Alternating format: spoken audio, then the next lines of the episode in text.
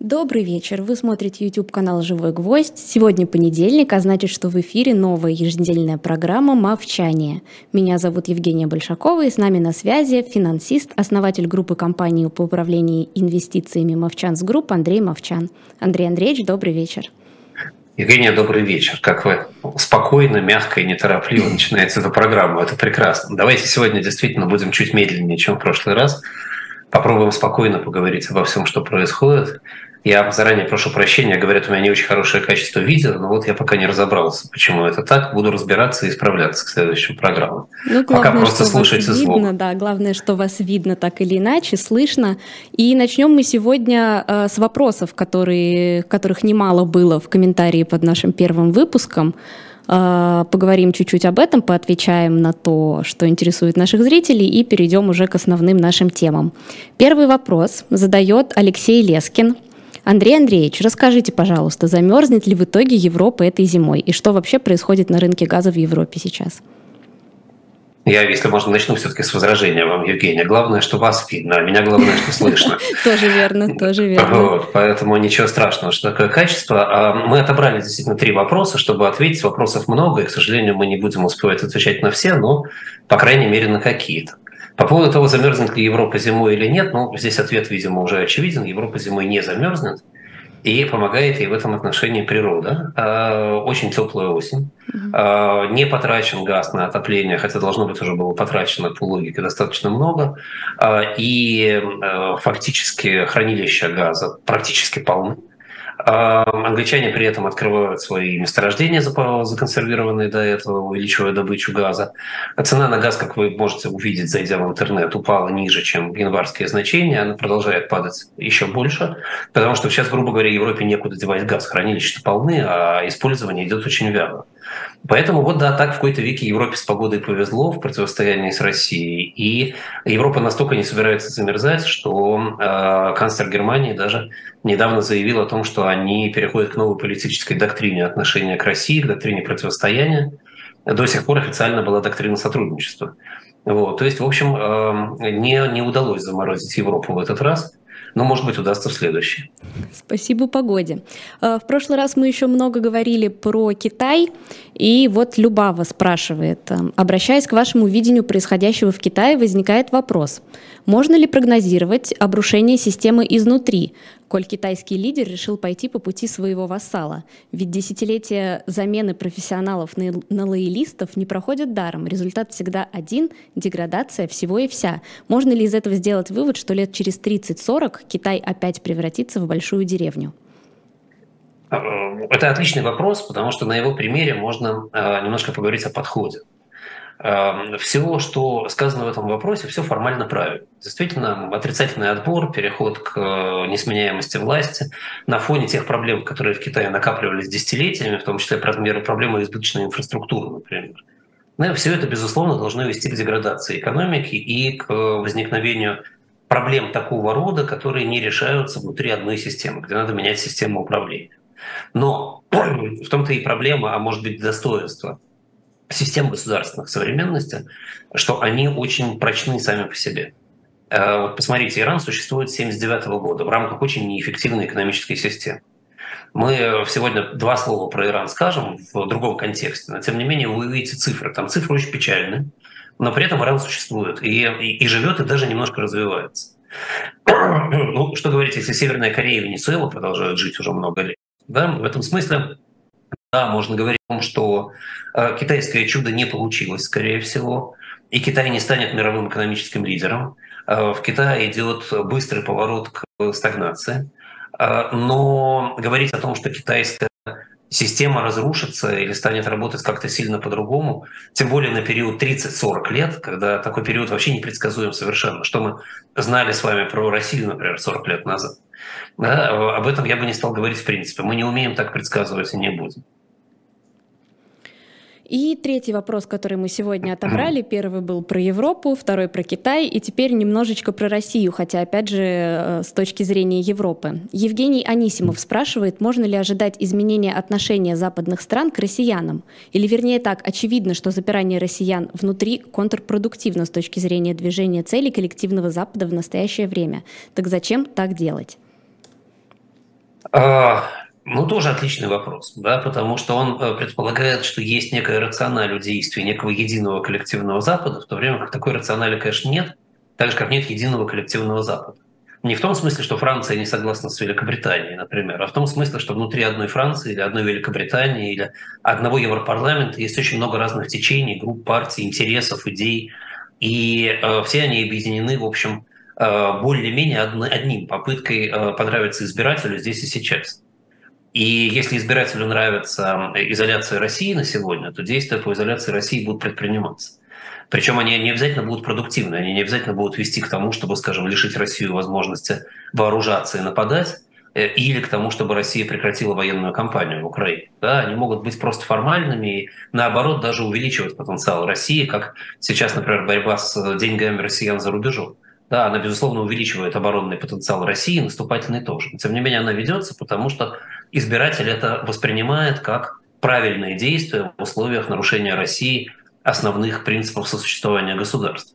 Да, поэтому, к сожалению, мы должны понимать, что э, пока э, новизна, скажем, да, и пока, пока шоковое состояние европейского избирателя от э, военных действий России не пройдет, подобные действия будут делаться, они будут носить показательный характер, они будут усугубляться, и никто не будет э, думать про рациональ. Я думаю, что ужесточение этих мер еще только, к сожалению, впереди. Хотя все мы, конечно, видим, как они плохо влияют, в том числе на э, попытку сократить военный потенциал российский. Вот, как-то так мы ответили на ваши вопросы, дорогие зрители. Вы можете э, на следующую передачу тоже писать в комментариях под видео э, ваши вопросы. Мы с Андреем Андреевичем отберем и тоже на часть из них ответим. Э, перейдем к первой рубрике «Макро и микро. Что происходит с экономикой в мире?». Э, и Андрей Андреевич сегодня решил рассказать про швейцарский банк Credit Suisse, который переживает не самые простые времена. Что происходит, что там вообще нас ждет, если проблемы банка не решатся? А, вот как, как-то так вот, да, я решил рассказать про Credit Suisse. А, но перед этим, если можно, у меня все-таки был еще один вопрос, плечо, который задал... Да, да, да, про плечи, про плечи, да, про голову и плечи. Да, да. Когда нам задало много, много людей вопрос, почему, если вы берете плечо, то можете потерять голову. А, оказалось, что очень многие зрители не поняли, когда я говорил про пенсионные фонды британские в прошлый раз, о том, что такое покупка с плечом. Uh-huh. а, я попробую это объяснить. На самом деле это очень просто. Плечо – это финансовый термин, который означает получение кредита под залог актива, который вы купили, и на этот, на этот кредит покупку актива еще больше. То есть, допустим, вы на, скажем, миллиард долларов, давайте крупными цифрами говорить, купили британских суверенных облигаций, под этот пакет облигаций вы взяли кредит размером, скажем, семьсот миллионов долларов и купили еще на семьсот миллионов долларов тех же самых облигаций. Теперь у вас облигации миллиард семьсот миллионов. Но под эти семьсот можно взять еще кредит. Допустим, пятьсот. Вы купили еще на пятьсот этих облигаций. У вас уже два миллиарда двести миллионов, да, куплено облигаций. А денег у вас всего был миллиард до этого. Эти пятьсот вы тоже можете заложить новые, которые купили. Купите еще на триста. два пятьсот. Эти триста еще заложить купите на двести. два семьсот. И, в общем, так вы примерно до трёх миллиардов доведете размер вашего портфеля, при том, что ваших денег там миллиард, два миллиарда заемных. Да, и э, пока все идет хорошо, вы зарабатываете большие деньги. Вы с двух миллиардов платите, скажем, три процента годовых, это шестьдесят миллионов, да, а э, на этих лишних двух миллиардах зарабатываете по пять процентов годовых, это сто миллионов. Лишних сорок миллионов вы заработали. Всего ваш доход с миллиарда пятьдесят плюс сорок, девяносто э, миллионов в год. Это девять процентов годовых на вашу изначальную сумму. Но вот только если у вас стоимость этих облигаций упадет процентов на двадцать, представьте себе, да, у вас было три миллиарда, а стало три миллиарда минус двадцать процентов, два миллиарда четыреста миллионов. Да? А залогов-то у вас должно быть два миллиарда шестьсот как минимум в общей сложности. Да? То есть у вас возникает так называемый margin call, когда вас просят либо донести деньги, либо часть этих облигаций продать. Но если вы их продаете с убытком двадцать процентов, то вы теряете эти двадцать процентов. Да? И сколько вы там зарабатывали до этого по девять годовых, это уже не важно. До двадцати процентов вы теряете сходу тот, тот объем, который вы продали. Вот. А, а если там, скажем, падение на тридцать-сорок процентов, то у вас потери становятся еще больше. То есть у вас не только увеличивается доходность, а у вас увеличиваются риски. Причем риски растут больше, чем пропорционально, быстрее. а доходность растет медленнее, чем пропорционально. Таким образом, вы, беря плечо, делаете портфель в большей степени рискованным, чем доходным. Но, тем не менее, многие люди так делают. У меня есть в моей картотеке клиентов, клиент, который долгое время хорошо работал на свои триста миллионов долларов, с Goldman Sachs получал свои пять годовых, а потом ему представители крупнейшего российского частного банка, частного в смысле private bank, да, банк-то государственный, объяснили, как можно зарабатывать пятнадцать. Он забрал все из Goldman Sachs, вложил деньги в облигации российских, еврооблигации российских эмитентов с тройным плечом. Некоторое время зарабатывал пятнадцать процентов, а двадцать пятого февраля две тысячи двадцать второго года банк попросил его донести денег, потому что его портфель ушел в ноль в этот момент, потому что он был с большим плечом. И путем очень сложных и долгих нервных переговоров клиенту этому удалось достать из этого крупнейшего российского банка двадцать пять миллионов долларов. Это все, что осталось от трёхсот. И это эффект плеча. Когда что-то происходит, плечо работает очень плохо. Вот это ответ на вопрос, как работает плечо и почему его лучше не иметь в обычной жизни. А теперь действительно давайте, поскольку время-то у нас идет, а, а сказать мы хотим много. Все, да. да, сказать мы хотим многое сегодня. Давайте быстро поговорим про Credit Suisse, который, в общем, от этого российского крупнейшего банка мало чем отличался, как оказалось, на практике. Угу. А, у меня есть маленькое досье на один из крупнейших мировых частных банков Credit Suisse. А, я попробую из него просто сейчас зачитать а, ну, отрывки информации о том, что насобирали мировые агенты. А, оказалось, что в две тысячи восьмом — две тысячи десятом годах через банк Credit Suisse проходили деньги болгар- болгарской наркомафии. Вот так. Мне это особенно обидно слышать, потому что мои клиенты, когда устраивают себе счета в Credit Suisse, они должны много месяцев проходить комплайенс. Там разбирается все, где они живут, как они платят счета за электричество, откуда у них деньги, причем желательно в трех экземплярах со справками из налоговой инспекции. И чуть, если кому-то покажется, что похожая фамилия фигурирует в каком-нибудь неприятном скандале, Credit Suisse всегда отказывает в приеме денег и в приеме клиентов. А как а вот же оказывается, получилось наркомафия? А вот, вот оказывается, что если ты из болгарской наркомафии, mm-hmm. то тебе можно. Вот. Но в этом смысле сотрудники Credit Suisse, они не отстают от болгарской наркомафии. Есть такой Борис Григорьевич, как я его в свое время называл, на самом деле Бидзина Григорьевич Иванишвили, mm-hmm. в прошлом руководитель банка «Российский кредит» и владелец Столинского ГОКа, Михайловского ГОКа. Я с ним когда-то работал в девяностые годы вместе в этом банке. Потом наши пути, как говорят, разошлись, а он стал аж президентом Грузии. Так вот, Борис Григорьевич Иванишвили судился с Credit Suisse в Нью-Йорке недавно и отсудил у них пятьсот миллионов долларов. А что это за пятьсот миллионов долларов? Это пятьсот миллионов долларов, которые сотрудник банка, которого звали Паскаль Лескадрон, в течение многих лет украл у Бориса Григорьевича Иванишвили, просто подделывая его подпись.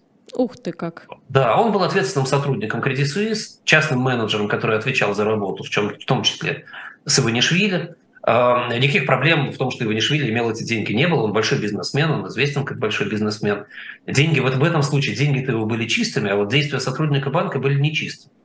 А как такой крупный банк вообще мог допустить что-то подобное? Вот и я хочу это спросить, как он мог это допустить. Но и не только я хочу это спросить. Американские судьи тоже спрашивали это долго. Я не знаю, получили ли они ответ, со мной не поделились. Credit Suisse должен был деньги вернуть, но, но вот как факт. А сколько еще подобных вещей там было по мелочи, мы просто не знаем. Конечно. Вот. Зато после этого банк Credit Suisse неожиданно перестал быть таким скрытным. И начал вдруг неожиданно все рассказывать. В результате в двадцать втором году, в начале двадцать второго года, из банка утекла информация про несколько десятков тысяч клиентов. Это как, вот помните, Panama Papers были, да? Только mm-hmm. это, так сказать, это было названо Swiss Secrets. Mm-hmm. Оказалось, что сотрудники банка продавали не только своих клиентов в розницу, но еще и оптом. И пока Паскаль Лескадрон воровал деньги, другие сливали данные фирмам-расследователям. Но, что самое интересное, среди этих данных оказались данные на клиентов, которые были признаны международными судами нарушителями прав человека. Оказались диктаторы, те, кто принимал участие в пытках, в репрессиях, люди, которые относились к наркомафии не только болгарской уже в этот момент, а и к другим тоже. Интересные клиенты у банка, да. Да, оказалось, что там есть бизнесмены под санкциями, например. Угу. Специально говорю для наших бизнесменов под санкциями, может быть, стоит отправиться в Credit Suisse, может быть, с ним можно дальше работать будет. Вот. А, такие вот дела числятся за Credit Suisse. Но это все можно считать индивидуальной инициативой различных менеджеров Credit Suisse. А были операции так называемой группы по предварительному сговору. Вот, например, в свое время Credit Suisse организовал кредит примерно на восемьсот пятьдесят миллионов долларов для правительства Мозамбика. Мозамбик — бедная развивающаяся страна в Африке, находящаяся на берегу моря, которой очень нужно ловить рыбу. И кредит этот предназначался для того, чтобы купить траулер и ловить тунца. Угу. Это хорошее дело, да, ловить тунца в Мозамбике. Это могло бы поднять экономику Мозамбика. Проблема в том, что, как оказалось, из этих восьмисот пятидесяти миллионов долларов двести миллионов получили взятками сотрудники Credit Suisse за выдачу кредита. Угу. Но это не самая большая проблема. двести миллионов получили, стали богатыми люди, да, всего ВВП. Швейцария, не Мозамбик. Остальные деньги, к сожалению, были потрачены непонятно на что, потому что траулеры закуплены не были. Угу. Говорят, были закуплены несколько патрульных катеров для того, чтобы охранять правительство Мозамбика от повстанцев. А остальное пошло просто в карманы э, чиновникам правительства Мозамбика. То есть, если бы я слово «Мозамбик» убрал, то, я боюсь, у вас даже бы возникли нехорошие предположения по поводу какой стране речи. Угу. Но, но это Мозамбик. Я сразу на всякий случай для тех, кто нас проверяет, говорю. Отметим, да. Вот. А, причем а, сотрудники Credit Suisse были разумными людьми, и когда Мозамбик подавал заявку на кредит в Международный валютный фонд, чтобы купить те же самые траулеры по второму разу, сотрудники Credit Suisse скрыли информацию о том, что этот кредит выдали. Угу. Ну, соображали, что происходит, да, не то чтобы они так случайно получились. Да, вот. Но все это, естественно, все это выяснилось. пятьсот миллионов было заплачено, заплачено штрафа здесь за такие вещи. Сотрудники уволены и, кажется, даже арестованы, но тем не менее, да, вот, так сказать, картинка какая. Март двадцать первого года каким-то странным образом для Credit Suisse особенно не задался. А в, двадцать, в марте двадцать первого года произошел дефолт семейного фонда Archegos. Может быть, кто-то слышал из наших э, слушателей о нем. Это огромный э, десятимиллиардный примерно семейный фонд, э, который управлял деньгами большого количества клиентов, куда Credit Suisse сам вложил деньги, э, где, как оказалось, делались невероятные приписки к э, так называемому net asset value. Ну, то есть, грубо говоря, обманывал владелец этого фонда своих вкладчиков о том, что он делает и что из этого получается. Э, пытался делать все больше и больше ставки. Ставки в результате обанкротился совсем. пять с половиной миллиардов долларов потерял только банк Credit Suisse. Вот когда мы пытаемся устроить наших клиентов в банк или открыть там счета, а банкиры месяцами рассматривают вашу кандидатуру и воротят нос и не хотят с вами нормально работать, это не потому, что они плохие люди, а потому что они прекрасно понимают, что доход от вас, который они получат, не сравним с тем, сколько банк умеет терять за один месяц просто от неправильных инвестиций. Вот эти пять с половиной миллиардов, как их зарабатывать, да, теперь? Сколько лет будет зарабатывать Credit Suisse? Но, но в том же самом марте, параллельно этой истории, остановил работу Гринселл. Огромная компания, которая делала факторинг, которая э, фактически финансировала под э, обязательства покупателей, э, поставщиков по всему миру. Она, э, эта компания э, получила в свое время поддержку даже Кэмерона в Великобритании. Это была огромная компания, крупнейшая компания, которая стремилась стать не то что единорогом даже, а уже мировым лидером факторинга, но, к сожалению, стремилась им стать с помощью приписок и обмана. Когда это все вскрылось, Credit Suisse заморозил десять миллиардов средств своих клиентов, которые он вложил в э, бумаги Гринселла. Причем вложил не просто так, естественно, а взяв еще комиссию за эдвайзинг, э, за, за советы, за то, что он посоветовал клиентам туда вложиться. В том же двадцать первом году обозленное собрание менеджеров Credit Suisse э, проголосовало против представления страховки, э, собрание акционеров Credit Suisse проголосовало против представления страховки менеджерам. Это неслыханная ситуация для банковской сферы. Обычно акционеры оплачивают страхование деятельности менеджеров, чтобы те спокойно себя чувствовали. Угу. Но здесь это оказалось не так. А, ну и я уже не знаю дальше, стоит ли зачитывать это досье дальше. В марте двадцатого года, например, выяснилось, что банк нанимал детективов, чтобы следить за своими бывшими сотрудниками. В том числе за, за Ибалом Ханом, который перешел в ю би эс. А, они боялись, что он уведет клиентов и фактически нарушали закон о частной жизни. Да? А, председатель правления банка, который был назначен специально новый для того, чтобы расчищать проблемы, первое, что он сделал, это стал нарушать антиковидные нормы, за что было оштрафовано государство. Но это как Борис Джонсон, это было модно в те времена, то есть, может быть, это не так плохо. Вот. В общем, что с этим крупнейшим, прекрасным, замечательным, лучшим, а, точно как швейцарские часы, а, швейцарским банком а, произошло в итоге? С начала двадцать второго года убыток десять миллиардов франков. За третий квартал убыток четыре миллиарда. Акции упали на шестьдесят процентов за этот год. Банк принял решение об увольнении девять тысяч сотрудников только в октябре две тысячи двадцать второго года. Угу. Сколько будет еще уволено, никто не знает в реальности. Несколько дней назад банк объявил о том, что он собирается спасать ситуацию, привлекая четыре миллиарда франков в акциях, выпуск новых акций. И Сауди Нэшнл Бэнк, банк Саудовской Аравии, эти акции должен купить. Таким образом, доля Сауди Нэшнл Бэнк в Credit Suisse станет равна примерно десяти процентам. Фактически это позволяет Саудовскому национальному банку банк Credit Suisse контролировать. Угу. Это будет уже Саудовский банк фактически, а не швейцарский. Это добавило волнение, естественно, и регуляторам, и акционерам, и клиентам. Но здесь я могу сказать утешительную новость. Саудовский национальный банк, изучив данные Credit Suisse подробнее, отозвал свою заявку и исключил возможность дополнительных взносов в акционерный капитал Credit Suisse. Угу. Как, как сейчас говорят в ТикТоке, вы находитесь здесь. Как будет дальше развиваться ситуация с Credit Suisse, я не знаю, но мне кажется, это должно сильно утешать нас, глядящих на Сбербанк, вэ тэ бэ и прочие российские банки. То есть, в общем, не мы одни, а вот, пожалуйста, вам и пример из швейцарской жизни, как это тоже бывает. Ну, я не думаю, что Credit Suisse банкротится. Вот Но просто, я... да, вопрос. Я видела, что некоторые эксперты сравнивают Credit Suisse чуть ли не с Lehman Brothers, банкротство которых привело к каким-то катастрофическим последствиям. Не получится ли здесь что-то подобное? Ну, нет, пока нет. Пока нет. Credit Suisse хорошо капитализирован все еще, у него достаточность капитала высокая. Это не история с деривативами лемонской, да, это не, это не, не плечо, мы сегодня говорим опять про плечо, это не плечо на рискованные инструменты. Uh-huh. Потери огромные, да, банк чувствует себя плохо, он, конечно, будет реструктурироваться, уволится много народу, он потеряет свои позиции на рынке, но я думаю, что волноваться напрямую за свои активы клиентам пока не стоит. А вот волноваться по поводу того, что новая расчистка будет приводить к тому, что будут какие-нибудь очередные атаки на российских клиентов, как обычно пострадают невиновные, это, это может быть. Поэтому, если у кого-то там есть счета, кто-то может свои счета перевести в другие банки, ну, может быть, это стоило бы сделать. Неспешно, без паники, да, но тем не менее. Вот такая история из Швейцарии. Перейдем к России тогда. Да, почему бы нам не перейти к России? В прошлый раз мы поговорили, нам не хватило времени, чтобы побольше погрузиться в то, что происходит в России, поэтому сейчас начнем. Мы все живем в эпоху мобилизации, хоть и частичной, хоть она вроде бы и закончилась, но как будет дальше, никто не знает. И Андрей Андреевич предложил сегодня поговорить про мобилизационную экономику в контексте мобилизации, которые были в России в истории, в частности, в Первую мировую, во Вторую мировую.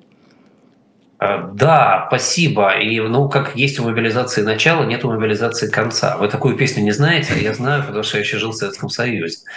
Действительно, мы не знаем, сказать, когда, когда будет новая волна мобилизации, будет или нет, но я, конечно, поскольку я экономист, я хотел поговорить не о мобилизации человеческой, я хотел поговорить конечно, о мобилизации экономической. экономической.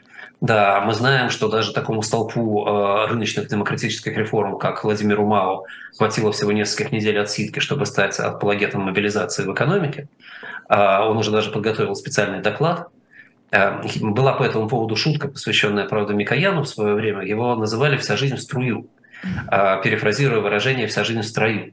Так вот, оказывается, что поскольку струя сейчас повернулась в эту сторону, то теперь наши доблестные экономисты будут, видимо, говорить об этом. И, кстати говоря, если хватит времени, мы поговорим о том, о чем говорят экономисты в России. Это само по себе очень интересно. Но сейчас про экономическую мобилизацию и не сегодня. Сегодня я не знаю, что будет. Да, и мы с вами не знаем, что будет. Но, Но... как это обычно и бывает, чтобы попытаться понять, что есть сейчас и что, возможно, нас ждет, нужно углубиться в историю.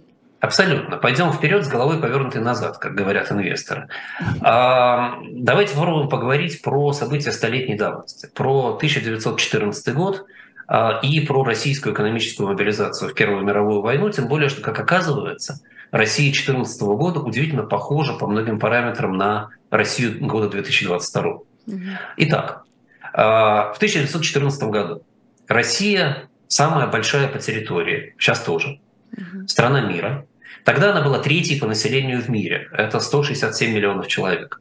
Сейчас она номер восемь по населению, ну и что неудивительно, понятно почему она сейчас скатилась в табеле о рангах здесь.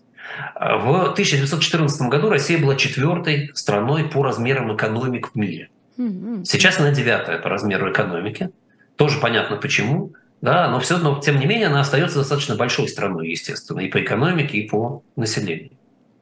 Страна четвертая по размеру экономики тогда, но за счет аграрного сектора.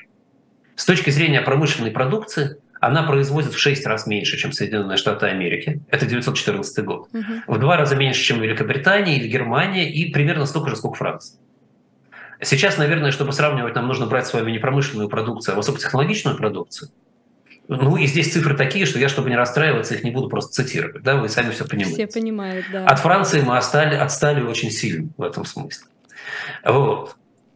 При этом с тысяча девятьсот восемьдесят пятого года, примерно с начала экономических реформ в России, тысяча восемьсот восемьдесят пятого года, ну почти девятьсот девяносто первого, да, Россия достаточно уверенно росла до революции тысяча девятьсот пятого года, до проигрыша в Японской войне, росла примерно на четыре процента в год, это неплохой темп на самом деле роста был.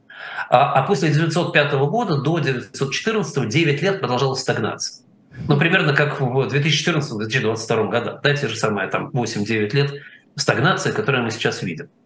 Стагнация, понятно, была обусловлена и контрреформами, которые начались после революции, и поражением в Японской войне, и серьезным сдвигом в сторону военной промышленности, в сторону ВПК, об этом мы сейчас поговорим через секунду, и многими другими причинами. Вот. Но тем не менее в тысяча девятьсот четырнадцатом году средний доход на душу населения в России меньше, чем в тысяча девятьсот четвёртом. Угу. Тоже угадываются параллели. Общенациональный доход в этот момент в России двадцать миллиардов тогдашних рублей. Давайте эту цифру запомним, она нам пригодится. Это сорок процентов от средненемецкого и тридцать процентов от среднебританского. И тут цифры тоже очень похожи. Да? У нас средний национальный доход примерно так же выглядит сейчас. То есть как бы сто лет прошло, а в общем ничего не поменялось. При этом э, в России в те времена была очень высокая концентрация промышленного производства. Фактически четыре региона производили семьдесят процентов всей продукции. Угу. И тоже мы можем обратиться к сегодняшней ситуации в России, и тоже примерно такая же ситуация. Очень высокая концентрация высокотехнологического производства, и тоже те же самые четыре региона. Они даже не поменялись никак, ничего не изменилось. Какое постоянство. Вот. Да, удивительно. Россия вообще очень правильно говорил, да, классик, что через двести лет все будет то же самое, а через год может все поменяться. Вот они там сто лет, и, и все то же самое. И император практически на престоле тоже. При этом, вы будете смеяться, я продолжаю вещи, которые очень похожи. При этом у России в Европе на тысяча девятьсот четырнадцатый год самая мощная армия и флот. Очень большие запасы вооружения накоплены. Вот у меня есть статистика, я прямо ее прочту. шесть тысяч двести легких, орудий, легких артиллерийских орудий, семьсот тяжелых орудий, четыре с половиной миллиона винтовок, два с половиной миллиона снарядов, шесть с половиной миллионов патронов, два с половиной миллиона комплектов обмундирования и так далее. Огромный флот, восстановленный после э, Японской войны. четыре дредноута, одиннадцать линкоров, шестнадцать крейсеров, тридцать семь подводных лодок у России в тысяча девятьсот четырнадцатом году. Возможность мобилизовать очень много людей, да, сто шестьдесят семь миллионов человек населения. А до две тысячи двадцать второго года у России тоже была самая крупная армия в Европе и самая мощная. Это легко посмотреть, кто не, кто не верит, проверьте в интернете. Это по сравнению с НАТО армия маленькая, да, но НАТО – это Соединенные Штаты Америки плюс чуть-чуть. Угу. А, а если смотреть на Европу, то каждая отдельная европейская страна проигрывала до войны в России на порядок вооружения. При этом на политическом фронте в России, на, на экономико-политическом фронте к две тысячи десятому году, девятьсот десятому году начинает доминировать так называемая экономическая теория И С Блоха, да, Ивана Сергеевича Блоха, известного банкира и экономиста, который утверждает, что в случае большого кризиса, типа войны, наиболее надежными являются аграрные экономики, угу. потому что они в состоянии обеспечивать потребности населения внутри. А индустриальные страны Запада на самом деле должны быстро капитулировать, потому что они не смогут обеспечивать себя природными ресурсами, в отличие от России, и агропродукцией. Поэтому любая война России с индустриальными странами Запада очень быстро закончится, потому что они вымерзнут, и им есть будет нечего. Ну, сегодня в двадцатом, две тысячи двадцать втором году добавилось только мыло еще, которого будет не хватать. А так теория абсолютно та же самая.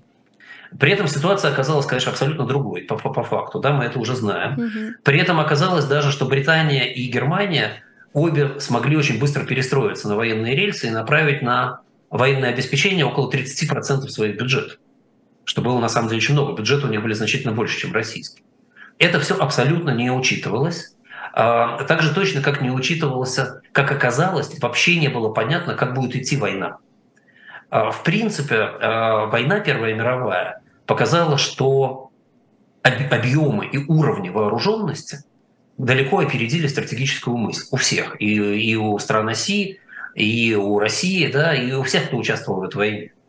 Оказалось, что все вооружены намного лучше, чем умеют с этим управляться. Поэтому Западный фронт, как вы знаете, да, три года стоял на месте просто позиционно. Да, да, да, да. Фактически великолепный фильм, кстати, да, я его недавно посмотрел, очень точно отражающий ремарковскую атмосферу вышел. Его показать в России мобилизующимся. Вот. И, и Восточный фронт, в общем, тоже, да, это, так сказать, было сплошное убийство друг друга без каких-либо серьезных подвижек и без возможности получить какое-то преимущество. Да? Но российское командование катастрофически, как оказалось, не смогло оценить потребность в вооружении, в обмундировании, в экипировке, в продуктах питания для фронта. Есть пример исторический. Да? Тот запас, который был рассчитан на четыреста восемьдесят дней снарядов и патронов, российской армии был потрачен, как вы думаете, за сколько? За какое-то, наверное, в разы меньшее время. Если бы в разы, за тридцать дней. Ох ты! Представляете, да, как Генштаб, да, представляете, как мог Генштаб планировать ведение боевых действий в этот момент? Никак. Никак, абсолютно. Вы помните, мы говорили, что два с половиной миллиона комплектов обмундирования угу. было на складах. За первые три месяца войны э, было мобилизовано восемь миллионов человек. Угу. Я не могу объяснить, во что их одевали, я не знаю. И я не нашел в исторических источниках, что с ними происходило и как. Но мне это что-то напоминает, хотя и в меньшем масштабе. Что-то очень похожее, да. Вот. В сентябре две тысячи четырнадцатого года Генштаб передал на заводы российские запрос на полтора миллиона снарядов. В это время предел возможностей производства российского было тридцать пять тысяч в месяц. Вот представляете, да, война была начата вот с таким пониманием того, что реально будет происходить. Неудивительно, что российская армия быстро одержала первые победы, потом быстро потерпела первые поражения, а потом фронт остановился. И это поразительно заколдованный круг. Проходит сто лет, и мы видим ровно те же самые процессы, которые происходят. Параллельно, поскольку начали же разбираться, что происходит, обнаружилось, что в рамках военного заказа в последние десять лет были гигантские, фантастические приписки и хищения.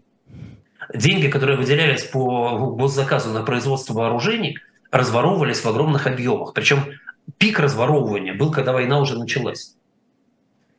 Как вы думаете, кто использовался для разворовывания в этой ситуации? Чиновники, выполняющие на местах какие-то поручения. Ну, чиновники брали. Чиновники брали, но нужна была мощная сила, которая помогала бы разворовывать, потому что иначе как быть? Да? И оказалось, что этой мощной силой является революционное движение. Mm. Схема была придумана совершенно гениальная, на мой взгляд. Я не знаю, какие схемы сейчас придумывают для оборонзаказа, да, но тогда схема была следующая. Поступали деньги на большой оборонзаказ, на частное предприятие. Эти деньги использовались на самом деле в условиях тяжелого военного плана и дефицита продовольствия, в основном на скупку продовольствия в регионе, угу. после чего цены на продовольствие резко взлетали, это продовольствие распродавалось спекулятивно, и на этом делалась огромная прибыль. Соответственно, деньги уже не шли на производство оружия, а использовались для этого месячного, двухмесячного оборота. После этого большая часть денег и вся прибыль выводилась, а, понятно, куда выводилась, в Швейцарию выводилась, да? Возможно, в банк Credit Suisse, я не знаю точно. Как вот. Сегодня все связано у нас между да, собой. Но, на, но срыв оборонзаказа надо же было как-то оправдывать. Угу. И поэтому с руководством революционных партий достигалась договоренность о том, что они устроят стачки, пикеты, попытки беспорядка, вооруженных восстаний. В результате, в результате на заводах срывалось производство, организовывались стачки, демонстрации, вооруженное противостояние с полицией, громились станки. И в Петербург летели депеши, что на очередном заводе, скажем, на Урале или в Туле в связи с революционными выступлениями сорван, сорван гособоронзаказ. Хорошие деньги получали лидеры революционного движения. Они в том числе на это жили в той же самой Швейцарии. Что-то мы сегодня привязались к плечу и к Швейцарии все время. Не могу с этим ничего сделать. И тратили эти деньги на развитие революционного движения. То есть неизвестно, если бы не было такого гособоронзаказа и такого обогащения промышленников и связанных чиновников, неизвестно, удалось ли бы подготовить революцию, кстати говоря, и э, как жили бы революционные лидеры. То есть это, это было достаточно серьезным куском этой истории. Не единственным, конечно. Безусловно, у революции были и другие источники финансирования, но это был очень серьезный кусок. Вот. И тем не менее, несмотря на это, все равно производство было увеличено кратно. Да, вот если, опять же, посмотреть на цифры. И по этим цифрам можно судить о том, что можно сделать и что в России сегодня может быть сделано. Mm-hmm. Да? В две тысячи шестнадцатом году артиллерии производилось в двадцать раз больше, чем ее производилось в две тысячи тринадцатом году и в две тысячи четырнадцатом. Самолетов в десять раз, винтовок в два раза, пулеметов в пятнадцать раз, аэропланов в десять раз. А, ну да, самолетов и аэропланов — это одно и то же. Все это в десять раз, действительно. Гранат в триста раз, снарядов в тридцать раз. За время Первой мировой войны было построено сто девять военных кораблей. Неплохие цифры. А, да, неплохие цифры. Плюс был огромный импорт. Только пуль было импортировано на миллиард рублей. Вы помните, я просил вас запомнить, двадцать миллиардов рублей весь национальный доход. Угу. Да? Значит, на одну двадцатую национального дохода купили только пуль. сорок три процента винтовок, шестьдесят процентов пулеметов, шестьдесят два процента самолетов импортировано из тех, что использовалось. А закупки огромные. Значит, это неплохие цифры, пока вы не понимаете, за счет чего это было сделано. Угу. За то же самое время производство угля упало на двадцать пять процентов, сельскохозяйственной продукции на двенадцать процентов, малый бизнес сократился на двадцать процентов, капитальное строительство упало на шестьдесят процентов, в целом невоенная индустрия, индустрия сократилась на тридцать пять процентов, а невоенная транспортировка сократилась практически в два раза, при этом общий рост транспортировки был тридцать семь процентов. То есть по железной дороге и машинами перевозили почти только военные грузы. Военная индустрия выросла в целом в, с точки зрения ВВП примерно в пять раз за это время. Вот это итоги военной мобилизации. Это мы можем немножко примерить на то, что может быть у нас, если у нас сейчас будет военная мобилизация в России. Не частичная. То, ну, она, она у нас сейчас все частичная и гибридная, поэтому кто его знает. Но тем не менее, значит, за это время инфляция выросла, увеличила цены в шесть раз, угу. Национальный доход номинально вырос в три, а, то есть падение национального дохода было пятьдесят процентов, да, легко посчитать. Вот. Невоенный ВВП упал на тридцать процентов. Это вот, а, если хотите, портрет мобилизации экономики, он выглядит вот так. А, государственный бюджет при этом вырос с пятнадцати процентов до тридцати трёх процентов национального дохода. А доходы бюджета при этом сократились до десяти процентов национального дохода. То есть двадцать четыре процента национального дохода был дефицит. Это, в общем, этот дефицит привел в конечном итоге к развалу государства, естественно. Угу.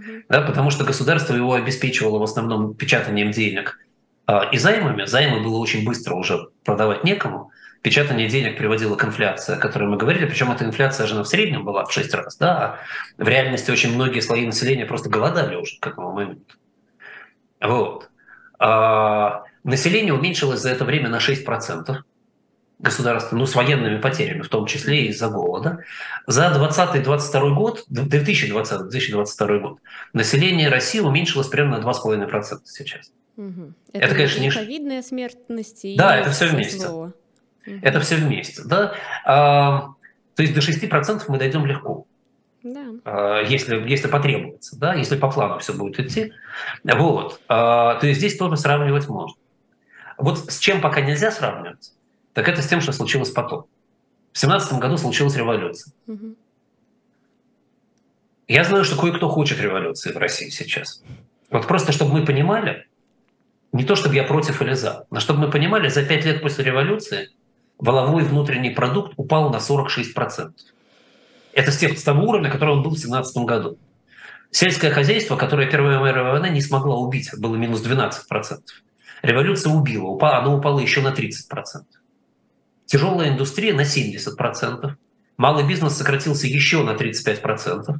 Строительство упало в три раза, транспортировка в четыре раза, а военно-промышленный комплекс, хотя, казалось бы, идет война, упал тоже в четыре раза. Представляете, что было с экономикой? Катастрофа полная. Вот. Ну и чтобы закончить этот портрет того, что происходит со страной, которая отправляется в эту сторону жить, да, давайте вспомним Вторую мировую войну. Во Второй мировой войне, безусловно, основной выигрыш этой войны – это Соединенные Штаты Америки. Угу. Почему? Почему? По двум причинам. Первая причина – это то, что производительность труда в Соединенных Штатах Америки была значительно выше, чем в других странах. У меня даже есть цифра. Она была в два раза выше, чем в Германии, и в шесть раз, в шесть раз выше, чем в Японии. Угу. И это, собственно, все определило. Соединенные Штаты Америки в середине войны производили военной техники намного больше, чем все остальные. Один только завод «Форд» производил военной техники больше, чем вся Италия. Угу. В сорок третьем году «Форд» делал один бомбардировщик в час. Вот такая норма выпуска была. Да. Да. Представляете, сколько сейчас Россия может сделать бомбардировщиков в год? Ну, по моим оценкам, примерно двадцать. А эти делали один в час. Вот. Но это только одна причина. Вторая причина была в том, что у США было огромное количество дополнительных рабочих рук. Угу. Великая депрессия. Женщины не работали, угу. черное население работало значительно меньше на сезонных работах чаще, и очень много было безработных до войны. Все эти люди были быстро задействованы в военной промышленности. В СССР перед войной, как вы знаете, это же был СССР, безработицы не было. Угу. И, и женщины работали уже. И поэтому взять людей было совершенно неоткуда. Да, и поэтому в СССР была очень тяжелая проблема с рабочей силой. И поэтому пятнадцатичасовой рабочий день тут же возник, и привлечение с пятнадцати лет на работу людей, и женщины пошли из дома работать, все, которые могли, и пенсионеры работали, и выходные отменили. И, и все равно в тысяча девятьсот сорок втором году российский ВВП, включая оборонные ВВП, при том, что на оборону работало все, был на тридцать четыре процента ниже, чем в тысяча девятьсот сороковом. Производительность, отсутствие лишних трудовых ресурсов. Надо сказать, что знаменитый ГУЛАГ давал э, среднюю выработку чуть ниже, чем свободные люди. И это не считая расходов на охрану там людей, да, и на все прочее. То есть фактически помещать людей в ГУЛАГ было невыгодно с экономической точки зрения. Это было чисто политическое действие в те времена. Вот. А при этом, при этом СССР работал, конечно, совершенно на износ. И никакой продукции гражданской практически не производилось. Выпуск гражданской продукции упал на шестьдесят процентов. Вот. Тут у меня, у меня замечательные цифры есть. Да, в сорок третьем году СССР из восьми миллионов тонн стали производит двадцать четыре тысячи танков и сорок восемь тысяч орудий. Угу. Германия в этом же году из тридцати миллионов тонн выпущенной стали угу. производит только семнадцать тысяч танков и двадцать семь тысяч орудий. Почему? Да, это не потому, что танки у них толще были. Угу. Это потому, что они гражданскую продукцию продолжали выпускать в таком объеме. Угу. А СССР фактически полностью прекратил вообще гражданское производство. Да, это вот к вопросу о том, как может выглядеть мобилизация по-разному, да, чтобы мы просто понимали, что, ну не это, конечно, да, но какие процессы, похожие процессы могут ждать Россию, если она решится на экономическую мобилизацию с целью перевооружения и создания достаточной армии для того, чтобы все-таки расширять свои границы. Но, наверное, это еще не все с точки зрения разговора о том, что СССР, СССР, извините, Россия может сегодня делать со своей экономикой, потому что у меня есть замечательная статья, о которой я тоже в оставшиеся десять минут, наверное, хочу рассказать. Статья эта выпущена в двадцать втором году двумя очень известными российскими экономистами, внутрироссийскими экономистами. Это Кайсын Хубиев, который является профессором кафедры политэкономии МГУ, и про него характеристика на сайте МГУ такая, я сейчас зачитаю. двести семь статей, восемьдесят шесть книг, сто шестьдесят докладов, одиннадцать тезисов, шесть МИР, три научных отчета, восемь наград, пять членств в научных обществах, семь почетных членств в организациях, десять членств в редколлегиях, четыре членства в редколлегиях сборников, девятнадцать членств в программных комитетах, три членства в диссертационных советах, десять диссертаций, четырнадцать дипломных работ, три курсовые, семьдесят семь учебных курсов, шесть выступлений в СМИ. Сумасшедший какой-то послужной список. Это один человек, вы понимаете, что один человек, а не весь МГУ. Mm-hmm. Да? Я не понимаю, честно говоря, почему у него шесть выступлений в СМИ только, должно было быть шесть тысяч, мне кажется, но тем не менее. Вот. И Иван Синяков, тоже профессор и зампредседатель диссертационного совета МГУ, да, они выпустили статью в журнале «Вопросы политэкономии», которая называется «Надломленный вектор развития российской экономики». Такая драматическая статья, достаточно, больше она подошла, мне кажется, до журнала «Волк», но тем не менее. Значит, эта статья мне, честно говоря, напомнила лучшие образцы подобных статей в семидесятые годы прошлого века. Mm-hmm. а, ну вот смотрите, да, у нас есть немножко времени, я просто вас повеселю цитатами. А, начнем с очень простого. Цитирую.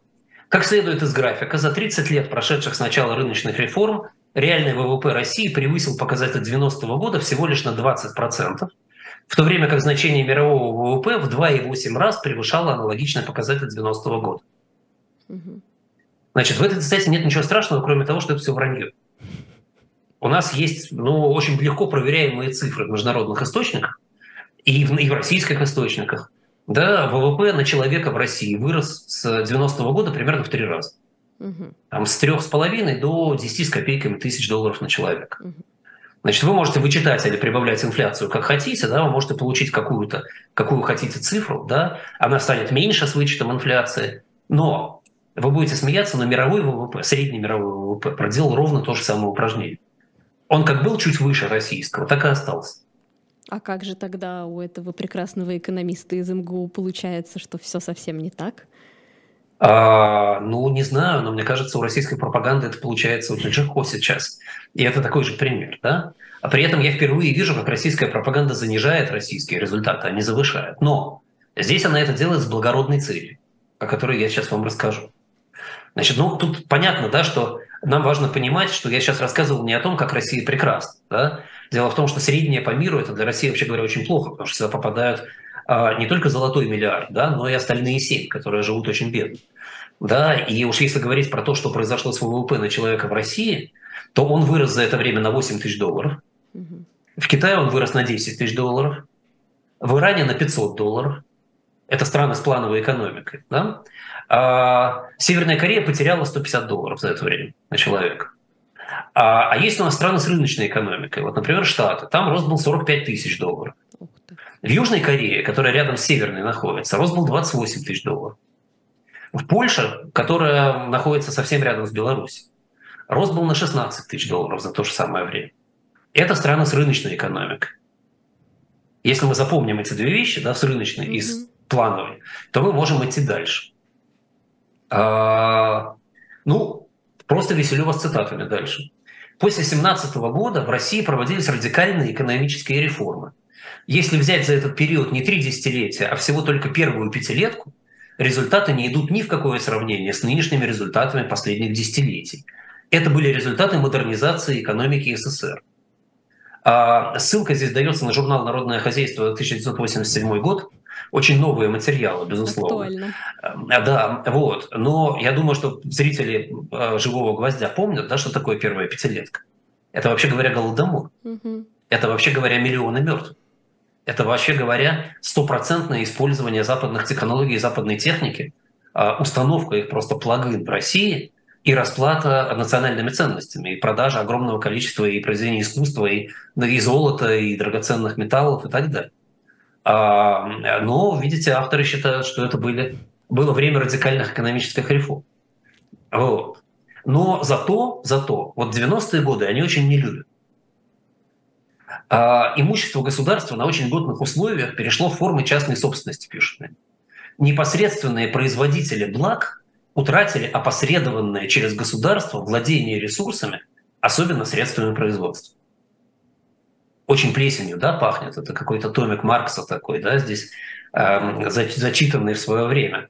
А, значит, э, авторы этой статьи полагают, что в Советском Союзе непосредственные производители благ, это кто, интересно, кстати, это, наверное, рабочие на заводе, да, э, владели ресурсами и средствами производства. Вы этого не помните, вы можете так думать, вы можете поверить. Я помню, ничем они не владели. Они даже правом купить бутылку водки не владели, их не было в магазинах. А в какой-то момент была антиалкогольная кампания. Всем владела коммунистическая партия. И очень плохо это использовала. Вот. Дальше замечательный первый. Государство может национализировать ресурсы и потоки доходов рентного и монопольного происхождения. Это его конституционное право, оно не требует специальных решений и акций. Национализировать может что угодно. Конституционное право не требует специальных решений. Это к вопросу, к чему готовиться сейчас нужно. Вот, вот еще реально... в Советский Союз, судя по тому, что пишут эти авторы. Да, вот еще реальное предложение. Более радикальным вариантом, пишут они, является реприватизация. Это не конфискация, они на всякий случай объясняют, чтобы никто не боялся. А объявление всех ранее приватизированных предприятий объектами новых конкурсов. А победители конкурсов возместят прежним владельцам средства, потраченные при приватизации. Напоминаю, двадцать пять - тридцать лет назад. Угу. Нормально, да? А, но это не конфискация, ни в коем случае. Вы не бойтесь, не переживайте. Вот. А, какие еще здесь интересные перлы в статье? А, вот замечательно. Выше нами уже отмечалась разнонаправленность фискальной и монетарной политики и необходимость их согласования. Но вы наверняка понимаете, как специалист, что фискальная политика – это правительство, а монетарный – центральный банк. Угу. И независимый центральный банк – это великое достижение современных экономик, которое позволяет им функционировать. Их согласование – это вот Венесуэла, например, да, вот там согласование происходит. В Турции сейчас частичное согласование ведет к тому, что Турция стагнирует. Кстати, надо будет нам с вами поговорить про Турцию в одной из ближайших передач, да, что очень интересно, интересно. Потому что и актуально, потому что многие уезжают туда сейчас и хотят знать, куда они едут. Абсолютно. Последнюю цитату вам приведу, угу. чтобы вы понимали, куда мы все идем. Вы все идете, они все идут. Избыточная свобода и независимость судей является главной причиной коррупции в системе. На самом деле необходим контроль за деятельностью судей. Шагом вперед было бы использование советского опыта. Не недостаточность, недостаток, а избыточная независимость является главной проблемой. Как интересно, а почему да. вообще экономисты рассуждают про судей? Ну, экономисты знают все, как видите. Особенно если в статье, особенно если в статье есть всего двенадцать ссылок в списке литературы, угу. все они русскоязычные, из них пять ссылок авторы делают на самих себя и еще три на материалы статистики. А, да, еще в тексте есть ссылка на двух великих экономистов, Адама Смита и Давида Рикардо. Больше ни на кого, ни на, никого не нашлось. Но зато четыре упоминания Путина, два упоминания Кудрина, одно упоминание правительства и четыре ссылки на себя в том же тексте. Вот смотрите, мне кажется, очень важно понимать, у нас осталось там две минуты буквально, да. порассуждать на эту тему. И, и опять погрустить, что мы не успели ни про книгу поговорить, да, ни про что другое. Но мне кажется, очень важно понимать, что вот такие статьи людей, которые умеют держать по ветру все, что у них там есть выступающего, которые очень быстро переквалифицируются, хотя, ну, первый автор... Он, ему особенно не надо было переквалифицироваться. Кайсын Хубиев, он закончил Ростовский экономический факультет еще при Советском Союзе, и там же защитил диссертацию. Больше он нигде не учился, судя по всему, английским не владеет, ни одной работы в иностранных журналах у него нет. Угу. Так вот, эти люди очень четко описывают сейчас то, как в России думает власть. Иначе бы они не писали эти статьи. Они их пишут не потому, что у них есть такое мнение, они их пишут потому, что это понравится. Эти люди сидят в диссертационном совете. Они будут пропускать только такие диссертации, естественным образом. Вся российская экономическая наука сейчас будет свозиться к национализации, мобилизации, народным заседателям и пятилетним планам. И это можно прочесть просто вот буквально в этой статье, которые изобилуют, ну, вы меня простите, бредовыми с экономической точки зрения посылками, абсолютным непониманием, в чем была, собственно, проблема приватизации и почему... Страна не стала высокотехнологичной. Дело здесь вообще не в частной собственности, конечно. Дело здесь в том, в каких условиях все это развивалось, и насколько велики были риски, и насколько власть не смогла обеспечить ни собственную сменяемость, ни верховенство права, ни конкурентность с самой собой, да, и с людьми, которые при власти находились. Да, и именно поэтому здесь проблема. И все страны, которые шли по плановому пути, как мы только что, да, говорили с вами про... количество долларов на человека, которые прибавились в ВВП, да, они все резко отстают от нормальных стран, в которых рыночная экономика. И тем не менее, вот это, да, вот это плюс история про мобилизацию, а для тех, кто попытается забрать отсюда деньги и побыстрее убежать, история про Credit Suisse, вот это наше с вами ближайшее будущее. Я извиняюсь, если программа получилась не очень веселой, постараемся быть веселее в следующий раз. Грустно, да, грустно у нас получилось. Вынуждены заканчивать именно на такой ноте. Но времена сейчас такие, что поделать. Спасибо вам большое, Андрей Андреевич Мовчан, финансист, основатель группы компаний по управлению инвестициями «Мовчанс Групп». Я Евгения Большакова. Мы вернемся к вам в следующий понедельник с новыми темами. Спасибо вам, спасибо, Евгения. Да, ну и такая программа получилась, потому что сегодня Хэллоуин, конечно. Какая же еще могла бы получиться? В России Хэллоуин каждый день, но следующую программу, вот я правда. Обещаю, мы сделаем веселую. У нас будут только веселые поводы. Спасибо, всего вам хорошего. Спасибо, до свидания.